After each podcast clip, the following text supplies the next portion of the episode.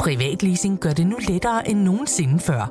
Når det kommer til elbiler, er Polestar 2 en sand stjerne på himlen. Med privatleasing af Polestar 2 får du ikke kun glæden af at køre en topmoderne elbil, men også fordelene ved lave driftsomkostninger lige fra dag 1. Du slipper for bekymringer om vedligeholdelse og service, for alt er inkluderet i den faste månedlige pris. Oplev friheden ved privatleasing af en Polestar 2. Besøg polestar.com.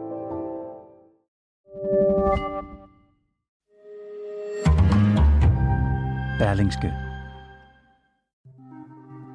Inger Støjberg vil ikke samarbejde med Jakob Ellemann.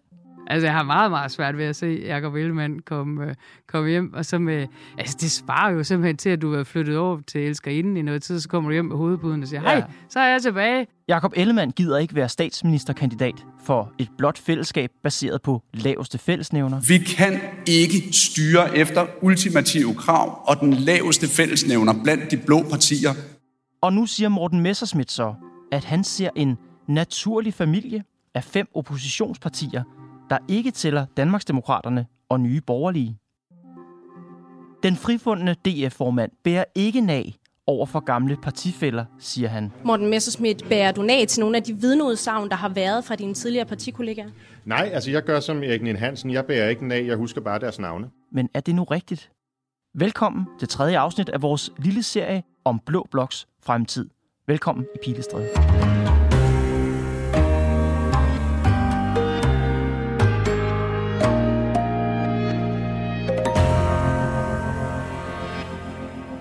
Kort før jul blev du frifundet for svindel med EU-midler, og i sidste uge der kom anklagemyndigheden så ud og sagde, at de ikke har tænkt sig at anke frifindelsen. Syv år med den her meldt og fældt sag hængende over hovedet. Nu er det slut. Ja, Hvordan har du det? rigtig godt. Altså det er klart, jeg har det ikke godt med, at det skulle tage syv år. Øh, men øh, når man nu skulle gå igennem den periode, så er det rart, at det øh, ender så, øh, så, så, så entydigt positivt. Og dermed så overlevede du jo også i dansk politik. Det samme gjorde Dansk Folkeparti med, jeg ved ikke, om man kan sige med nød og næb, men med fem mandater ved valget. Ja. Hvad med Blå Blok? Overlevede den? Ja, det tror jeg, men det er klart, at alle, det tror jeg både gælder journalister, borgere og politikere, skal jo lige finde ud af, hvordan det politiske landskab på Christiansborg ser ud. Men der er jo stadigvæk øh, en fællesmængde øh, iblandt de borgerlige partier. Altså det at tænke borgerligt er jo anderledes end at tænke socialistisk. Øh, og derfor så er det klart, at der er en fællesmængde.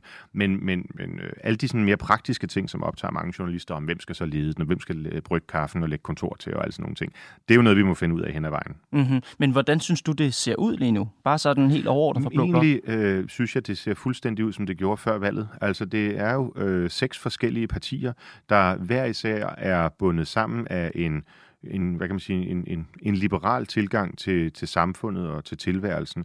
Øh, en antisocialistisk øh, tilgang, hvis man kan bruge det udtryk.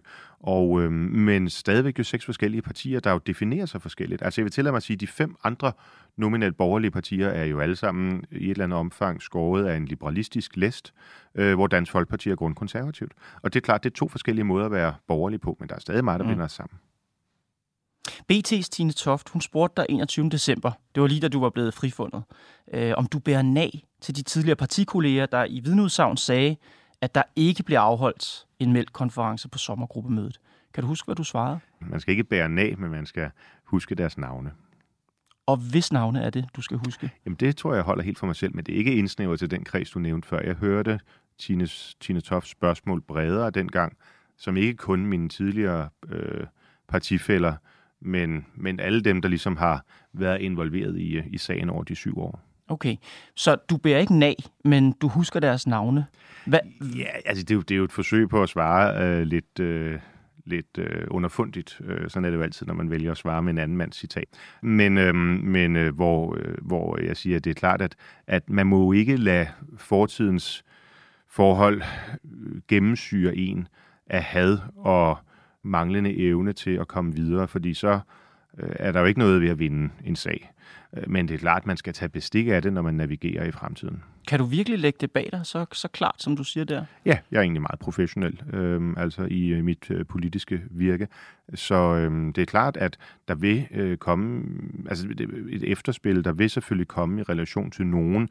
Det tror jeg også i mediekredse, en refleksion over, hvordan man har øh, optrådt de her øh, syv år, har behandlet sagen. Mm-hmm. Men, men det er klart, det må ikke være sådan, at det for mit vedkommende, eller for nogle af mine kollegaer på Christiansborgs vedkommende, tager overhånd, så det overskygger Dansk Folkepartis politiske projekt. Det vil være en stor fejl. Det er klart, for det er jo, det er jo, dit, øh, det er jo selvfølgelig dit ansvar som, ja. som leder at kunne kontrollere de følelser, men følelserne er der vel stadigvæk? Ja, og det er jo sådan, det er øh, i, i mange sammenhænge. Mennesket er jo et følelsesbordet, og også i et vist omfang følelsesstyret væsen. Det er det, der gør mm. mennesket til en, en smuk skabning, øh, ja. i, i modsætning til, til for eksempel andre, eller til dyrene. Ikke? Okay. Øhm, men, øh, men det handler jo også om, at man ikke er i sin følelsesvold. Godt, men kan man sige det sådan, Morten Messersmith, at du bærer personligt, men ikke professionelt nag? Jeg tror, man skal have, holde de ting... Øh, jeg, tror, jeg tror, det er svært i virkeligheden at adskille de ting, altså min person fra mit professionelle virke. Men man kan sige det på den måde, at det efterspil, der måtte komme, som jeg altså vidderligt håber og tror ikke kun vil udgå fra undertegnet, øh, fordi der burde også på visse redaktionslokaler for eksempel måske være en refleksion over, hvordan man har dækket sagen, og har man, har man gået for meget i samme retning, fordi andre medier gjorde det, osv. Mm-hmm. Det er jo ikke noget, jeg behøver øh, at skubbe på for. Det håber jeg da ikke. Jeg er bare nysgerrig, og det er jo fordi, jeg er nysgerrig på Blå Blok. Jeg er nysgerrig for, hvad den sag og de ting, der skete, kan betyde for samarbejdet i Blå Blok. Peter Skorup, som i sagen vidnede, altså i sit vidneudsagn, sagde, at han mindes altså ikke, at der var afholdt en mælkkonference på det sommergruppemøde. Han er jo nu gruppeformand i Danmarksdemokraterne, et parti, der har 10, hvis 10 ud af 14 medlemmer af Folketinget kommer fra dit parti. Mm. Alle de ting, Morten Messerschmidt, hvad betyder det for samarbejdet mellem jer Danmarksdemokraterne og for samarbejdet i Blå Blok i det hele taget? Jamen, det er jo bare en lille brik i den hvad kan man sige, relation, der er øh, imellem vores partier. Altså selvfølgelig betyder det noget, man har en erfaring. Øh, det gør måske, at tilliden til at indgå aftaler er mindre, men det påvirker jo ikke mere end, end så meget andet. Altså, øh, politik er en kontaktsport, øh, og det betyder, at personlige relationer selvfølgelig har en stor betydning. Det gør det jo, når man laver aftaler. Øh, altså, har du tillid til den minister, du sidder overfor, mm-hmm. ja eller nej. Mm-hmm. Øhm, så selvfølgelig betyder personlige relationer noget, men det er ikke det eneste, der betyder noget. Men vi har jo lige hørt i forhold til regeringsdannelsen, at tillid er så altafgørende. Ja. Nu har man pludselig tillid i Venstre til, til nogle mennesker i Socialdemokraterne, man bestemt ikke havde tillid til få uger før. Ja. Og derfor synes jeg også, det er vigtigt at blive på det med tilliden for dig. Danmarksdemokraterne er jo trods alt sammen med Liberal Alliance Blå Bloks øh, to største partier nu mål på mandater. Så det ja. er et betydningsfuldt parti i blokken. Et parti, som du skal samarbejde med, hvis der skal være en blå fremtid. Får det ikke nogen konsekvenser, de ting, der sker? I, virkeligheden synes jeg, man skal kvittere for, at jeg siger det så åbenhjertigt øh, og oprigtigt. Fordi jo, selvfølgelig betyder den personlige relation noget, og fortiden går jo ikke øh, væk, men man kan arbejde med den. Kan du selv klart og tydeligt sige, at jeg kan sagtens samarbejde med Peter Skår, for eksempel? Jeg siger det egentlig meget klart, at selvfølgelig øh, betyder det noget for ens tillid til folk, når man går igennem det, som, som vi er øh, gået igennem. Er det det alt overskyggende, som gør, at jeg ikke kan lave aftaler med Danmarksdemokraterne? Nej, det er det ikke. Men betyder det, at der er nogle skår, der skal klinkes? Ja, det gør det.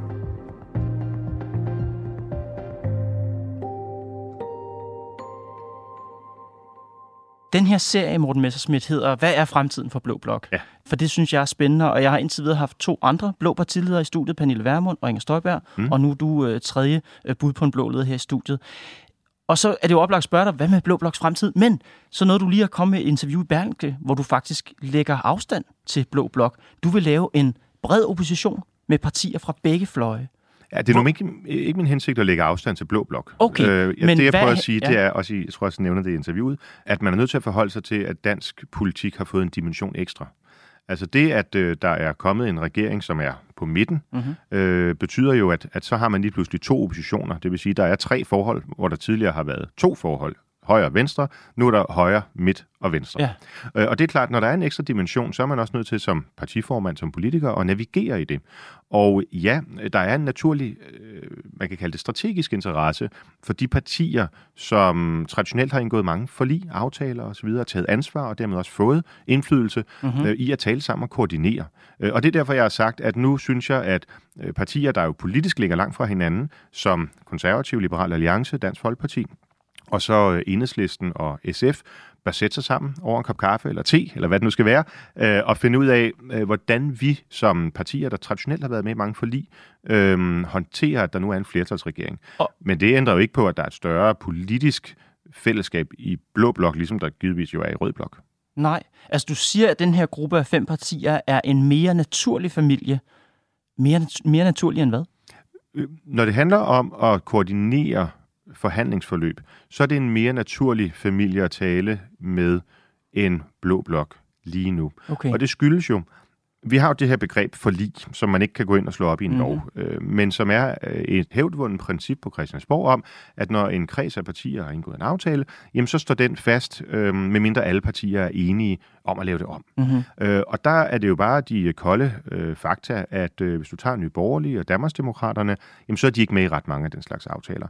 Og derfor, øh, det ændrer jo ikke på, at, at på udlændingepolitik og retspolitik osv., der ligger vi meget, meget tæt på hinanden, givetvis. Mm-hmm. Men det er bare ikke så interessant, fordi det, som regeringen lægger op til, er jo en række reformer på områder, hvor der er forlig. Mm-hmm. Og derfor har vi i Dansk Folkeparti såvel som de konservative liberale alliance, en naturligere, hvis man kan sige det sådan, strategisk ja. interesse at tale og koordinere med de andre partier, også på venstrefløjen, som er med i forligende, selvom vi måtte være indholdsmæssigt uenige. Okay, så lad os sige, at der kommer en, øh, en, et reformforslag fra regeringen ja. på et område, hvor I har forlig med enhedslisten og SF.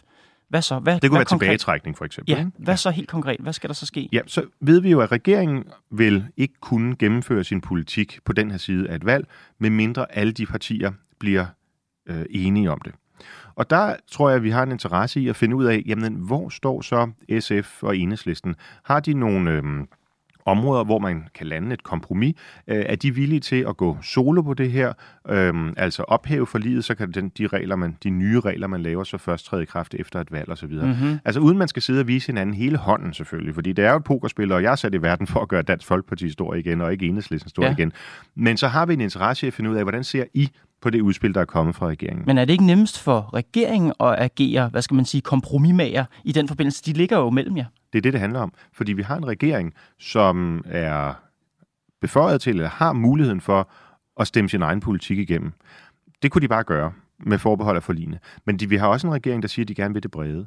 Og derfor har vi jo en interesse i, at øh, de ikke bare bestikker, eller køber, eller hvad man nu skal bruge, en eller anden merkantil begreb, mm-hmm. et af partierne, og ja. så siger, hep, nu er der et bredt forlig, og så kører vi med det.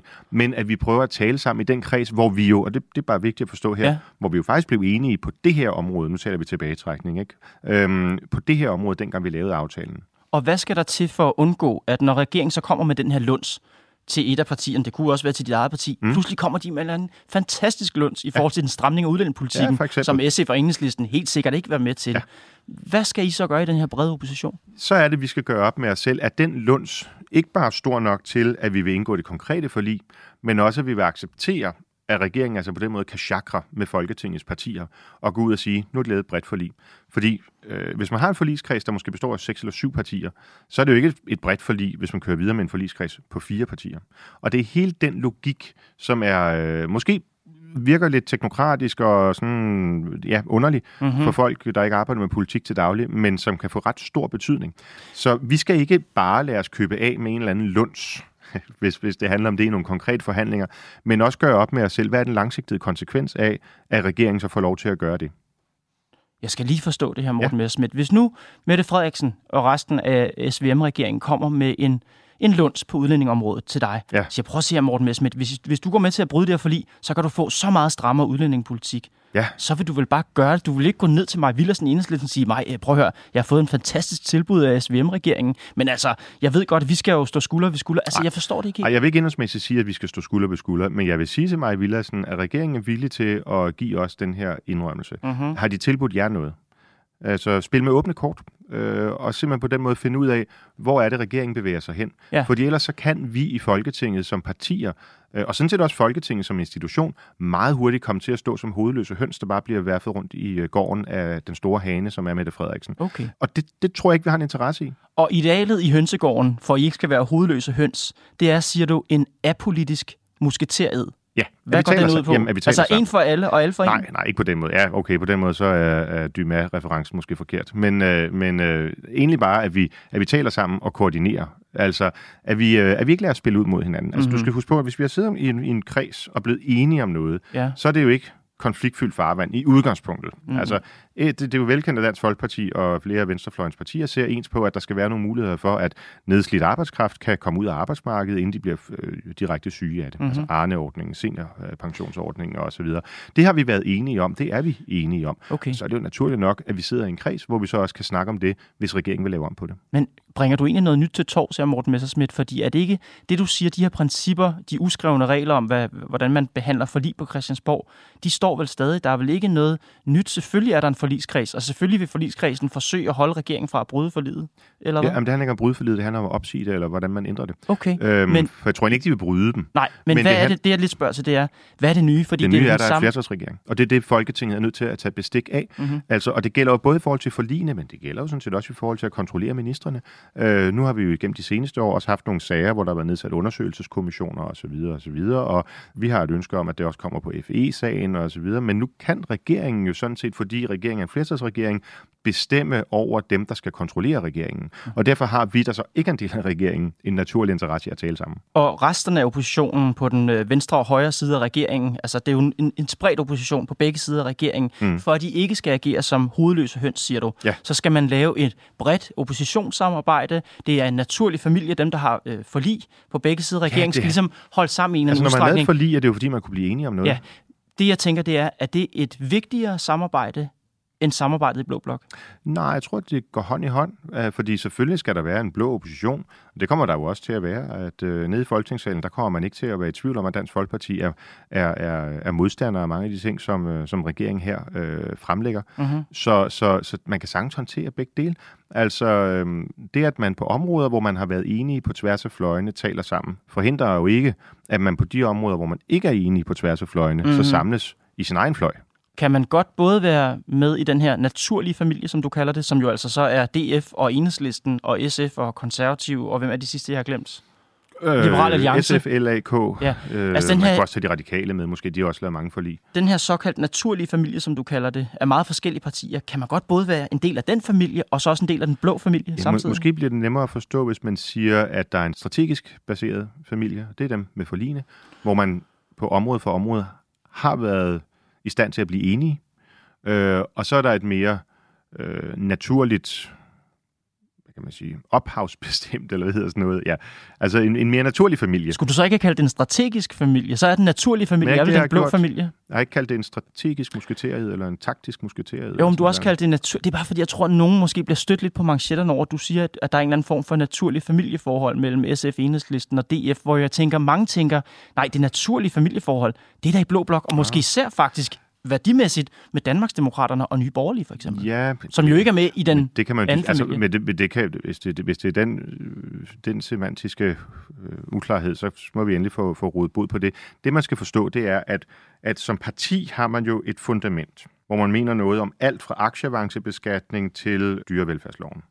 Og der er der selvfølgelig øh, nogle holdningsmæssige sammenfald, og der er der ubetinget flere blandt de blå partier, end der er blandt Dansk Folkeparti og de røde partier. Mm-hmm.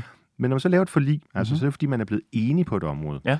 Og der kan der sagtens på ældrepolitikken, eller social, handicap, øh, arbejdsmarkedet være områder, hvor Dansk Folkeparti øh, er mere enige med, med SF Enhedslisten. Det har vi erfaring for. Mm-hmm. Øhm, og der er det bare, man skal nu, med det nye landskab, der er, forstå, at så er vi nødt til at arbejde i begge dimensioner.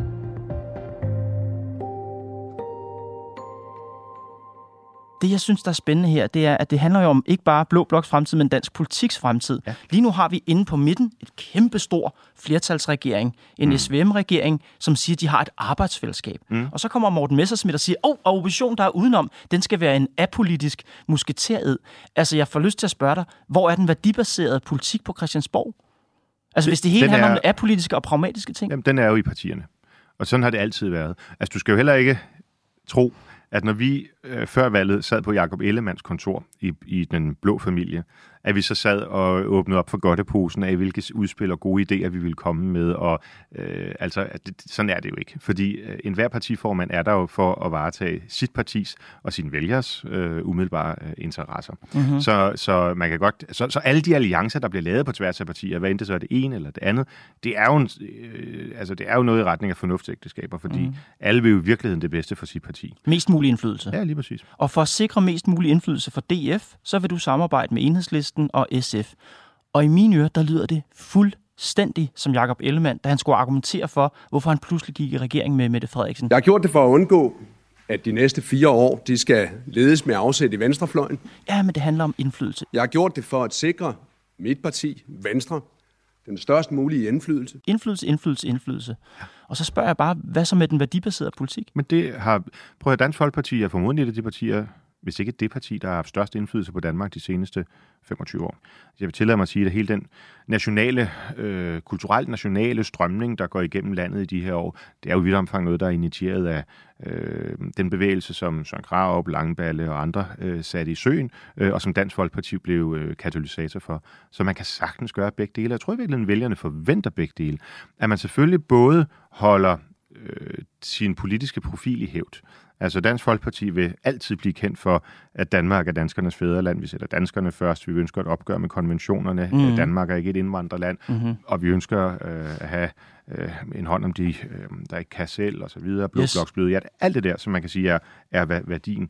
Men jeg tror ikke, at der er ret mange af vores øh, hverken nuværende eller fremtidige eller fortidige vælgere, som synes, vi bare skal stille os op på de værdier og så råbe højst.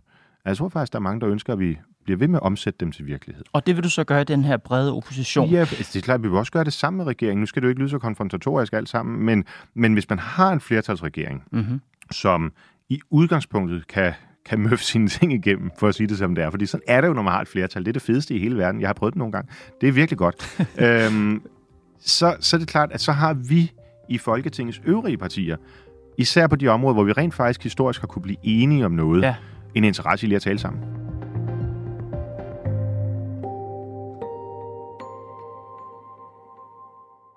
Ønsker du overhovedet en blå blok? Ja da. Det gør jeg da. Jeg ønsker en anden regering, end den vi har i dag. Altså, jeg gik jo ikke til valg på at gøre Mette Frederiksen til statsminister. Øh, jeg er så ikke lige så hård kritiker af Jakob Ellemann, som andre er, fordi der er jo et, altså, der er jo et knaldrødt flertal på Christiansborg. Det må man bare sige. Øh, altså, principielt kunne Mette Frederiksen bare have ringet til Maj Villassen og sagt, ja, ja. Øh, nu skal du høre, gamle ven, vi kører bare øh, ud af den socialistiske tangent de næste fire år. Det kunne man godt. Og der synes jeg egentlig, det er mere øh, aktværdigt, det som Jakob Ellemann har gjort, øh, at sige, nej, lad os prøve at trække det ind mod midten.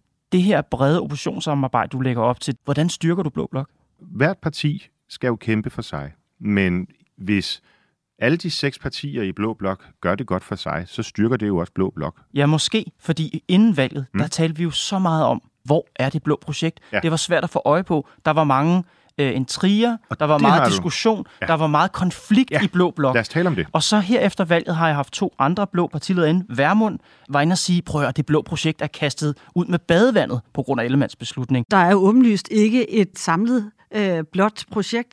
Der er åbenlyst heller ikke en, øh, et samarbejde blandt de borgerlige partier, som der har været de sidste tre et halvt år. Inger Støjberg siger, at vi har simpelthen brug for at udvikle ny blå politik. For mig der er det vigtigste nu, at vi får et uh, tillidsfuldt uh, samarbejde af, af det, der er resterne af den blå familie, og at vi så går i gang med at få, få genopbygget, og forhåbentlig også få gang i noget mere idéudvikling, og, og dermed jo også politikudvikling i det hele taget. Hvis den blå blok er i krise, som de to damer mener, ja. hvordan bidrager du så med dit brede oppositionssamarbejde til at styrke blå blok? Jamen, det, det tror jeg lige, det, det er to forskellige ting, men, men når den blå blok er øh, fragmenteret, så er det jo ikke noget, der skyldes alene Jakob Ellemanns beslutning. Det må jeg bare minde om, det var vi også før den 1. november. Altså, og det skyldes jo, øh, at der er flere, ligesom der er flere måder at være socialist på. Øh, altså, der er nogen, der ender helt derude, hvor man hugger hovedet af folk, ikke? og så er der andre, der sådan sidder over en kop te og øh, ordner tingene demokratisk. Der er mange måder at være socialist på, så er der godt nok også mange måder at være borgerlig på. Mm-hmm.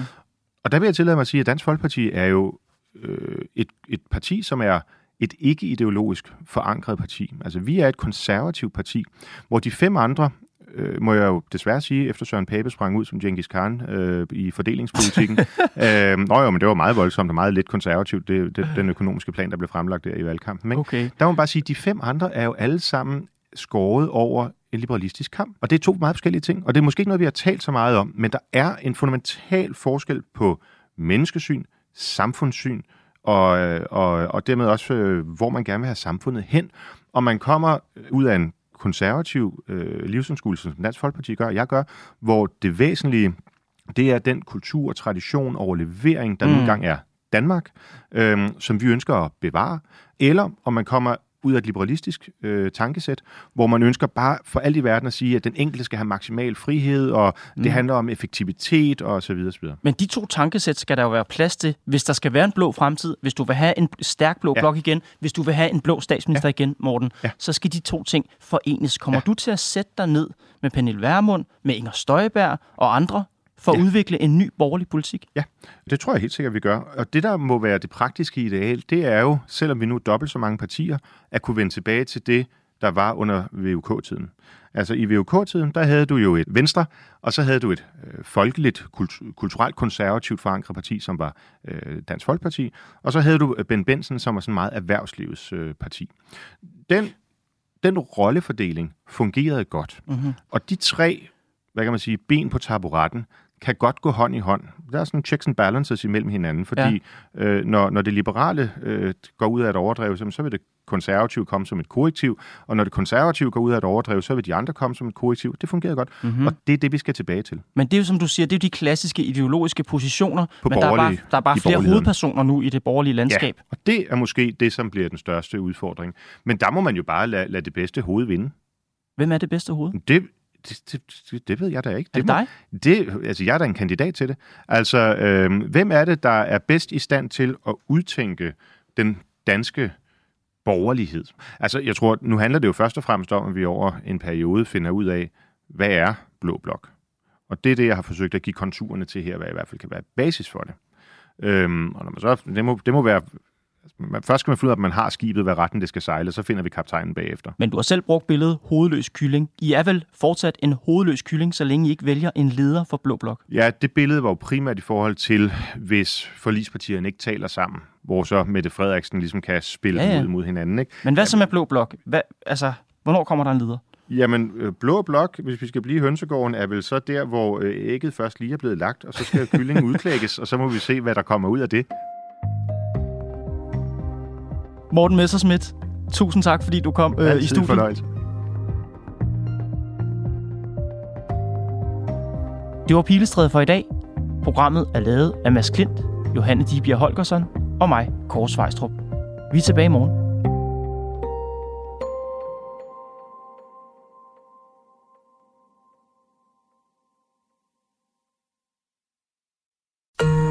Podcasten er sponsoreret af EGN. Bliv en del af en professionel netværksgruppe med folk, der forstår dig. De kan hjælpe og inspirere dig gennem dit arbejdsliv, så du hurtigere finder de gode løsninger. Find dit nye netværk på egn.dk.